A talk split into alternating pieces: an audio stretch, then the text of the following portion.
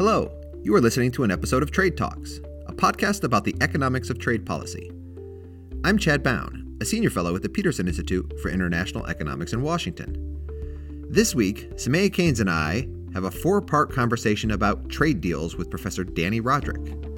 Dani Rodrik is the Ford Foundation Professor of International Political Economy at Harvard University. This is part four. It's a bonus episode, if you will. This is the really geeky, techie bit that asks Dani what he thinks about the terms of trade argument for trade agreements. There is a substantial economics literature, research literature, that, that tries to formalize a number of the ideas that you put out there. That in some respects, economists think about trade agreements as deals between governments when they're trying to tie their own hands so they're not responsive to some of these special interests um, that would otherwise get them to do bad things. Um, so that's that's definitely one view of the literature. Another view of the literature is that they're out there to uh, get countries to reciprocally open up their markets to each other to deal with international externalities. That in the absence of trade agreements, I would impose tariffs that are too high. They impose costs on you. You would do the same thing, impose costs on me, and we we bargain to try to get rid of those international externalities.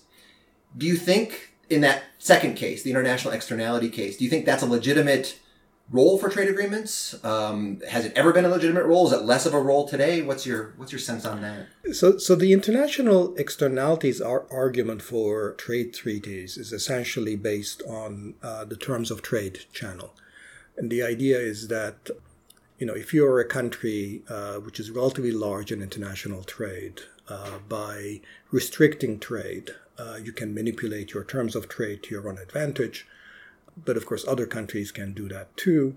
Uh, so if we are all acting in a kind of a decentralized, uh, opportunistic way, that you know we might both end up having tariffs that are too high, and wouldn't it be better if instead we stepped back and, and entered into an agreement uh, where we, we we did not put on tariffs?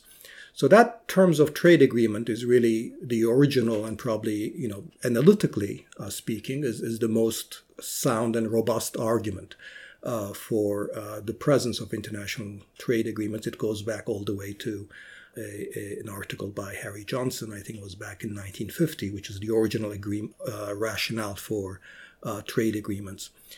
I, I, don't find that uh, very appealing as an actual description of what trade negotiators do.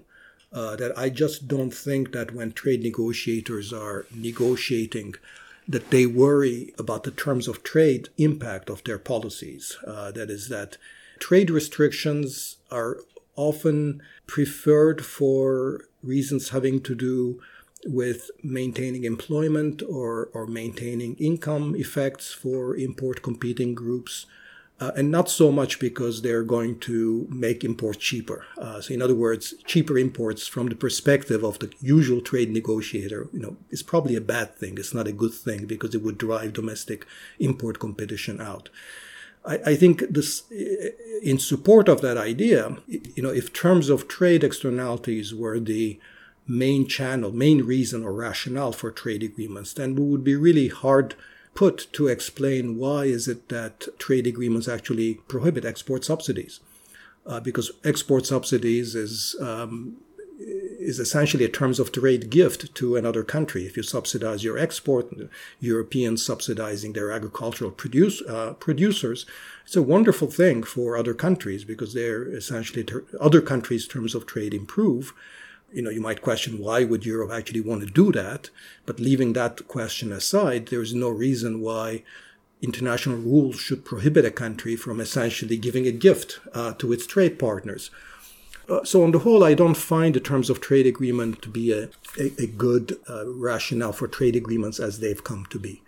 Do you think that that that argument has changed at all over time? So, do you see perhaps the original motivation for the 1947 GATT is really being a story about coming out of the 1930s and this beggar thy neighbor world and perhaps these international externalities. And that was the purpose of the original GATT. And now we just live in a different world? Or do you think it was even the case back then that tra- the original trade deals were for different purposes? Yeah, I mean, I think even then, if you go back to the original trade rounds, Uh, and as you say, you know, it was a way of getting us out of the kind of uh, protectionism that the world inherited from the Second World War and then the interwar uh, protectionism. Uh, I think it was much more um, driven by concerns about you know mutual gains in employment uh, rather than uh, the terms of trade. I think it was, you know, Paul Krugman had an article um, a long way back where we talk about you know sort of the way to understand GATT was through a kind of a mercantilism, which is that it's it's really you know exports are good, imports are are, are bad, and uh, if you can in- increase exports and imports simultaneously, that's good. I think that was the, the three things that you need to understand uh, about sort of what drove uh, these post-war trade agreements, and I think that's largely right, and I think that explains pretty much what was going on. But you know, this notion that exports are good, imports are bad. You know, if you can expand both of them, it's a good thing. You know, doesn't fit very well with this you know terms of trade um, argument, which after all derives from full employment uh, general equilibrium models, where you don't have you don't worry about the employment consequences, and you're not stuck in an underemployment equilibrium and it's, maybe it's common in, in economics that we try sort of you know come up with rationales um, that that you know comfort us that the world is doing something that we actually think that they ought to be doing. But in this one case, I think that it's um, there's a big difference between what was happening and the way that that economists rationalize the process. That is the end of part four of our four part conversation with Dani Rodrik. Thanks again to Dani Rodrik. And thanks to the Julis Rabinowitz Center for Public Policy and Finance at Princeton University's Woodrow Wilson School. Thanks to them for hosting the conference that brought the three of us together. And thanks as always to our listeners. Please do keep in touch. On Twitter, I'm at Chad Bown. And we're on at trade underscore underscore talks. That's not one but two underscores at trade underscore underscore talks. Because a four part episode with Dani Rodrik really was enough. Enough for one week, anyway.